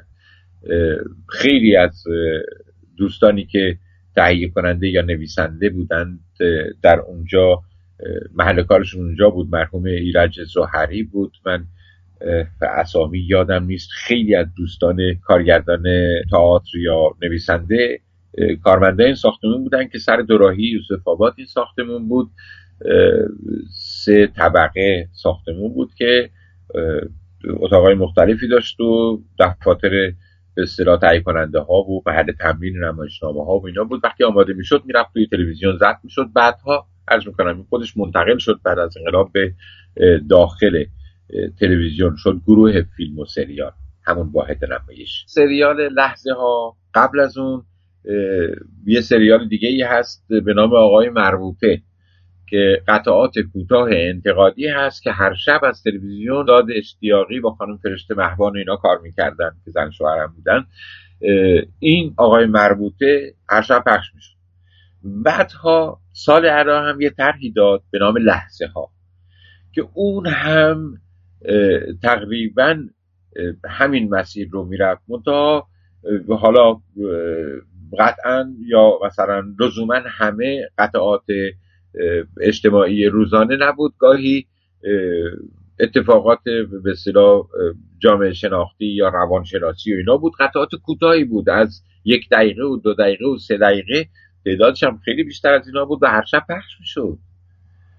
لحظه ها به مدت طولانی تا قبل از سال 57 پخش می‌شد یا حتی یه تعدادیش رو هم من به عنوان بازیگر درش حضور داشتم و همه اینا پخش شد. و 57 میشه انقلاب. گفتید یک اتفاقی توی تئاتر ایران در اون زمان میفته که یک تئاتر غیر وابسته غیر دولتی شکل می‌گیره. یک چیزی که گویا حتی بهروز وسوقی هم وارد بله. این مجموعه میشه. این اینم اگه میشه مقدار قصهشو برامون به تفصیل بیشتری بگین که ارتباطتون با این این مجموعه چطور شکل گرفت اصلا اولا من همطور که کار بازیگری و تهیه کنندگی رو ادامه می‌دادم در تلویزیون از همون دفتر واحد نمایش برای دو فیلم سینمایی هم به عنوان تهیه کننده انتخاب شدم و همکاری کردم که هم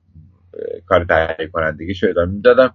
اولیش فیلمی بود که با آقای وحیدزاده کار کردیم. آقای وحیدزاده فیلم آرتیست فیلم سینمایی بود که من با من تهیه کننده به آقای وحیدزاده ابراهیم وحیدزاده این فیلم رو ساختیم. این فیلم آماده هم شد منتها خورد به جریانات انقلاب. و این فیلم هرگز به نمایش در نیامد. فیلمی بود که نقش اولش رو شهرام گلچین بازی می‌کرد. اون موقع سازمان گسترش یه سازمانی بود که یه سری فیلمایی با آقای فرمان آرا و نمی‌دونم دوستان دیگه که اونجا بودن کار می‌کردن برای سینما. این فیلم رو واحد نمایش و تلویزیون تولید کرد که متوقف موند آرتیست در مورد چی بوده؟ یه فیلم طنز و کمدی بر مبنای مسائل اجتماعی روز بود. داستان همین بود که خب اون موقع خیلی خیلی جوانها مایل بودن که به یک شکلی وارد دنیای سینما بشن بازیگر باشن. حالا سعیدی کنگرانی آمده و بازیگر شده در گسترش با چهره های سرشناس دیگه فیلم بازی می‌کنه. خیلی از جوان ها شده بود که کعبه آمالشون سینما و بازیگری باشه.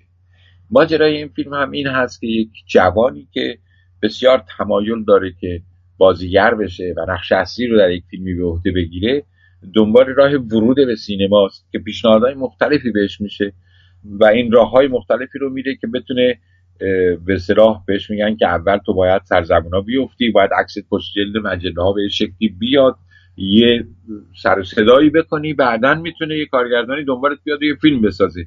این تا اونجا می‌رسه که حتی بهش پیشنهاد می‌کنن که دوستانش که شما این کار بکنیم ما اعلام می‌کنیم که شما به فوت شدی و شما داریم در یک تابوتی و تو خیابون همه دارن تشریف می‌کنن عکس هم جلوی تابلو و اینا هست. و مردم همه خب به هیجان میان یه جوونی که از دنیا رفته و ناگهان وسط جمعیت شما یه دفعه بلند شد تو تابوت بشین. خب یک عکس توی جامعه ایجاد می‌کنه توی مجموعه آدمایی که اونجا هستن. و این باعث میشه که یه دفعه عکاسا و خبرنگارا خبر رو در روزنامه ها و مجله بنویسند و بعد شما دیگه مشهور شدی. حالا یه کارگردان شما رو انتخاب می‌کنه برای بازی مثلا نقشی یا نقش اولی در فیلم. دقیقا یادم هست که همین صحنه به خصوص رو که برم تهیه کنندش بودم. اجازه گرفتیم در خیابون اون موقع اسمش خیابون میکده بود بغل هتل اینترکنتینانتال بین خیابون فاطمی امروز و اون خیابون پایینی که الان اسمش یادم نیست از شروع این یه خیابون یک طرفش سمت به اصطلاح راست خیابون از طرف هتل اینترکنتیننتال ما قرار بود که این تشییع جنازه رو شروع بکنیم. به وسط های خیابون که می‌رسیم شهرام گلچین که نقش اون جنازه رو بازی می‌کنه یک دفعه اون تاشالی رو که روی تابوته کنار بزنه و بشینه توی تابوت. و این سر و صدا و عکاسا و جمعی که دارن حالا دنبال می‌کنن و تشریح می‌کنن باعث این شلوغی بشه. روزی که ما داشتیم این صحنه رو می‌گرفتیم یادم هست که دوربین آقای فیروز ملکزاده اگر اشتباه نکنم فیلم بردار این فیلم بودن. دوربین رو توی یک ژیان سرباز که چادرش رو باز کرده بودن دوربین رو با سپاهی توی اون ژیان گذاشته بودن که اون موقع کار کرین و کار همه چیزای تکنیکی رو این ماشین ژیان انجام می‌داد. حتی در سریال میرزا هم بعدها این ژیان خیلی کارها برای ما انجام داد. به جای اسب پلسکه ها رو می‌کشید. به هر تقدیر امکان این رو داشت که دوربین توش راحت از سقفش بیاد بیرون رو کار بکنه. دوربین و فیلمبردار توی پیاده رو بودن پشت درختها. و این گروه تشریح کننده های جنازه توی خیابون بودیم. عکس شهرام گلچین هم جلوی تابوت بود. خب یه عده 20 نفر چه لشکر و بازیگر بودن. یه عده مردم عادی هم قاطی شدن. از طرف مقابل خیابون هم اون طرف سمت چپ خیابون هم ماشینایی در حال تردد بودن. رغم که خب اجازه پلیس گرفته بودیم اجازه راهنمایی گرفته بودیم و تقریبا آمادگی داشتن که تو این خیابون فیلم برداری انجام بشه. ولی با همه اینا یه گروهی نمی‌دونستن که فیلم برداری دوربین رو هم که توی ماشین و پشت درختات تو پیاده رو بود نمی‌دیدن. ما صحنه رو شروع کردیم به وسط های خیابون اونجایی که باید رسیدیم و شهرام گلچین توی تابوت نشست که این باعث بلوایی شد یه دی فرار کردن یه دی فریاد کشیدن. یک دو تا ماشین اون طرف خیابون زدن به همدیگه یکی خورد به تیرش اصلا حسابی شروع شد و صحنه بسیار جالبی در اومد البته. خب اتفاقات ناخوشایندی هم توش افتاد. از این دست به اصطلاح قصه ها توی اون فیلم بود فقط به خاطر اینکه این جوان برسه به اونجایی که بتونه مشهور بشه و بازیگر فیلم بشه. داستان فیلم آرتیست این بود. منتها خب فیلم ساخته شد. گاهی صحنههایی داشتیم که نزدیک به سه چهار مدرسه دبیرستان پسرانه و دخترانه شرکت کننده هایش بودن. به عنوان سیه لشکر اینا جمع کردیم در نمایشگاه بین المللی فیلم برداری بسیاری فضاهای مختلف یک کار جذاب تنز جالبی می‌شد اما خب بعد از اتفاقاتی که افتاد این فیلم به دلیل صحنه هایی که مناسب نبود از نظر کسانی که حالا بستر کار بودن این فیلم هیچ وقت پخش نشد. خب این یکی بودش اون یکی چی بود؟ گفتین دو تا فیلم تهیه کردین. فیلم دوم چی بود؟ فیلم دوم فیلم دیگری بود که من اصلا از تلویزیون منتقل شده بودم به سازمانی که الان اسمش به خاطرم نمیاد. شاید نمی‌دونم سازمان گسترش یا چون این اسمی داشت در میاورون که یک مرکزی دایر شد. آی فیروز شینوانلو سرپرستی اونجا رو به عهده داشتن. و قرار بود که تحقیقات پژوهشی عمیق و درست روی تئاتر و نقاشی و موسیقی و مجسمه سازی رشته های مختلف داشته باشه و آدم های مختلفی هم در اونجا کار می‌کردن که من جمله توی بخش تئاترش های ایرج انور مسئولیتش رو به عهده گرفته بودن و اون وقت از من هم دعوت کردن. من از تلویزیون اون زمان معمول کردن به این سازمان که توی این زمینه تئاتر اینا کار بکنیم. که همون ماه اولی بود که این کار شروع شده بود. باز تلویزیون من رو خواست. یکی از معاونین تولید و از من خواستم که به عنوان دستیار کارگردان برای تولید فیلم دیگه ای به به صلاح برای ساخت اون کار معمول بشم به اون فیلم و خود سازمان ما رو فرستادند و ما به عنوان دستیار کارگردان مشغول کار شدیم در فیلمی به نام اون زمان تا اون که بعدها ظاهرا اسمش رو عوض کردن به نام تور نامرئی و این فیلمی بود که اون موقع سازمان ضد اطلاعات ارتش این فیلم رو ساختش رو توصیه کرده بود و می‌خواست و راجع به سرگذشت یکی از نظامیان امیر لشکر بود که از جاسوسا یا از کسانی بود که با حزب توده و کاگبه همکاری می‌کرد که بعدا کش شد و شناخته شده بود و بعد هم ظاهرا محکوم و اعدام شد. ماجرای زندگی این شخص سرنشکر مغربی این فیلم رو قرار شد بسازیم که من رو هم معمول کردن به عنوان اسیستان کارگردان آقای فریبرز صالح کارگردانی می‌کرد. فیلم رو اون فیلم هم کاملا ساخته شد تمام شد بازیگرانش همه از کارکنان دوبله رادیو تلویزیون بودن به این خاطر که به دلیل حساس بودن موضوع و اینکه باید این موضوع مخفی بماند و این فیلم فقط باید توی مراکز اطلاعاتی برای اطلاع کسانی که تو مراکز کار می‌کنن و حفظ اسرار پخش بشه باید تعداد کمتری از محتواش با خبر می‌شدن. آی صالح و خود تلویزیون پیشنهاد کرده بود که به جای بازیگر از کارکنان دوبله استفاده بشه. کسانی که می‌تونن با بسیاری از کسانی که دوبله کار می‌کردن اینا بازیگر بودن. بازیگرانی بودن که قبلا تئاتر و فیلم هم بازی می‌کردن. در تقدیر از همه اونا استفاده شد که خود اونا توی دوبله جای خودشون حرف بزنن و بنابراین تعداد کمتری از موضوع فیلم با خبر بشن.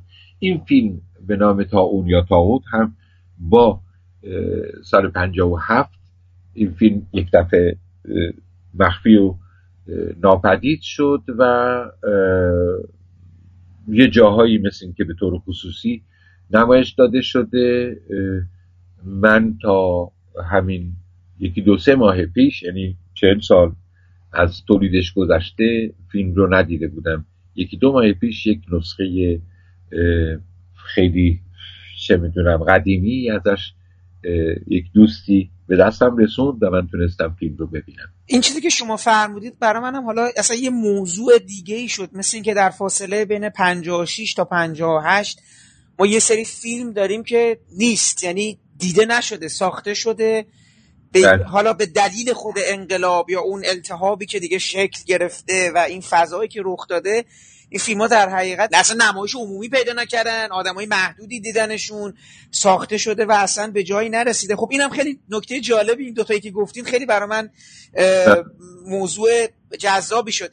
ما قبل از اینکه بریم وارد مسئله انقلاب و مدیریت تئاتر شهر رو اینا بشیم من خیلی دوست دارم اون قصه چیزی شما بفرمایید اون تئاتری که اون گروه تئاتری که قرار بود به صورت غیر غیر دولتی باشه. یعنی این بله. بعد قرار وقتی میگینم غیر دولتی قرار بود این بودجهش رو کی تامین بکنه؟ اواخر سال 56 بود که تقریبا اون فیلم تور نامری یا تاون و تاغوت کار من اونجا تموم شده بود که آمدیم خارج از تلویزیون. یعنی من کار تلویزیونیم جای خودش بود. خارج از تلویزیون با جمعی از دوستان که باز آقای ایرج انور به عنوان کارگردان آمدیم تصمیم گرفتیم که یک گروهی تشکیل بدیم و یک کاری رو به صحنه ببریم که وابسته به هیچ کدوم از سازمان های دولتی نباشه. و برای اینکه بتونه هم تاثیرگذار باشه و هم بازده داشته باشه برای اولین بار چند چهره بسیار شناخته شده. به اصطلاح بیان واردش بشن که این باعث بشه که خود مردم و استقبال مردم و خرید بلیت از طرف مردم این نمایش رو بودجهش رو تأمین بکنه. تهیه کننده این کار هم کسی که این کار رو پیشنهاد کرد به اتفاق آقای انور آقای بهنام ناطقی بودن که اون موقع از منقدین فیلم و تئاتر بودن که الان هم توی Voice of America توی تلویزیون آمریکا تفسیر فیلم و سریال رو اینا می‌کنن. ادامه داره کارشون ایشون هم به عنوان تهیه کننده آمدند و این پیشنهاد رو کردند. آقای انور نمایشنامه پیشنهاد کرد و قرار شد که آقای بهروز وثوقی که خب چهره بسیار سرشناسی بودن اون زمان علاقمندی هم اظهار کرده بودن که بتونن وارد تئاتر بشن و حالا یه آزمایشی هم رو صحنه تئاتر بکنن ایشون پذیرفته شد که تشریف بیارن. به خاطر ایشون جمع دیگه ای که اضافه شدن همه چهره های شناخته شده و قوی بودن از مرحوم جمشید لایق که خب چهره شناخته شده و با سابقه بود. آیه محسن سهرابی اون زمان چندین فیلم بازی کرده بود شناخته شده بود. خانم آهو خیرتمند خانم شهره آقداشلو فاطمه نقبی سعید اویسی بنده ارزم خدمت شما. محمد باقر توکلی از چهرهای خیلی شناخته شده دوبلاژ ایران بودن که اتفاقا در اون فیلم تور نامری یا تاغوت هم نقش مقربی رو بازی کردن چون چهرهشون بسیار بسیار شبیه بود. معترضه ارز بکنم حتی شبیه که داشتن صحنه هایی رو می‌گرفتن که داخل خونه خود شخص مقربی بود توی منطقه از تهران. وقتی آقای توکلی با اون لباس مخصوص به عنوان مقربی وارد اون خونه شدن خانواده چند تاشون دچار عکس عمل شدید شدن به خاطر اینکه فکر می‌کردن که مقربی در حیات انقدر شبیه بودن. تعداد زیادی بودیم. من هم مشاور کارگردان بودم و هم نقشی بازی می‌کردم در این نمایش. حدود دو ماه دو ماه و نیم نمایش رو تمرین کردیم. آیا به حضور بسیار موثری داشتن.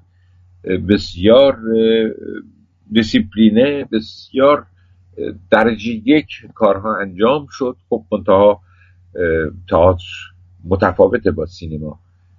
نوع بازیگریش بیانی که نیاز داره همه اینها. ارزم خدمت شما که در انجمن ایران و امریکا توی خیابون وزرا که الان شهید خالد استانبولی شد انجمن ایران امریکا اونجا بود. رو صحنه اصلی انجمن ایران امریکا این نمایش رو به صحنه بردیم. لباس و وسایل نمایش همه چیز خیلی سطح بالا تهیه شد با یه سرمایه گذاری اولیه خصوصی که بعدا از درآمدش بتونه این هزینه ها رو بپردازه. لباساش هم حتی از روی شکسپیر کمپانی انگلیس کرایه شد. و خب یه نمایش سپرده خیلی عظیمی بود. استقبال بسیار زیادی هم شد. خیلی هم به دیدن این نمایشنامه اومدن. اجراهاش تمام شد. درآمد بسیار خوبی داشت و حتی شبی شخصیت هایی از مجلس و اطرافیان دربار و اینا دعوت شدن اونها اومدن همت عالی چکای خیلی گنده نوشتند و به اصطلاح کمک کردن به نمایش و بعدم از اجراها که تمام شد نمایش رو بردیم به تلویزیون برای اینکه ضبط تلویزیونی بشه. ضبط تلویزیونی هم کامل نشده بود که آقای بهروز وسوقی به دلیل دوبله یکی از صحنه هایی که در فیلم کاروان ها در ایران تهیه شده بود بازی کرده بود صدای اون صحنه هنگام فیلم برداری صدا سر صحنه بود صدا خراب شده بود یا صدای هواپیمایی چیزی درش به نظر می رسید که وارد شده. آقای موسیقی رو خواستن که بیاد به انگلیس و این یک صحنه رو جای خودش دوبله بکنه و حرف بزنه. ایشون آمد به انگلیس و این آمدنشون چند روز به 17 شهریور فاصله داشت و همه اون وقایع بعد از 17 شهریور باعث شد که آقای موسیقی دیگه هرگز به ایران برنگشتن. اون فیلم هم در تلویزیون ضبط شده به صلاح بایگانی شد و همه پخش و پلا شدن. تلویزیون تعطیل شد. ما هم از اون درآمد و اون پول و اون اجراها هیچی دریافت نکردیم جز چند تا چک برگشت خوردیم.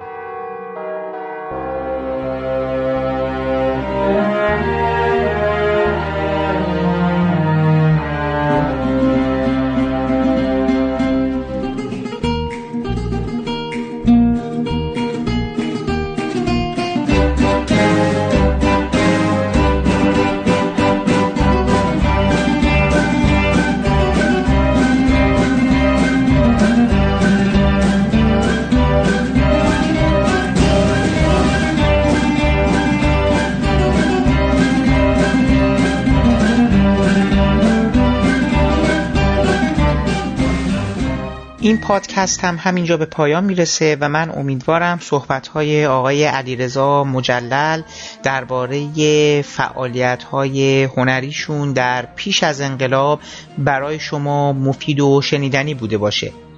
برنامه بعدی ما هم همونطوری که پیشتر گفته بودم به ادامه صحبت ایشون در دوران پس از انقلاب و پذیرفتن مسئولیتی در تئاتر شهر و همچنین تهیه کنندگی در تلویزیون اختصاص داره که از شما دعوت می‌کنم شنونده اون بخش از صحبت ایشون هم باشید.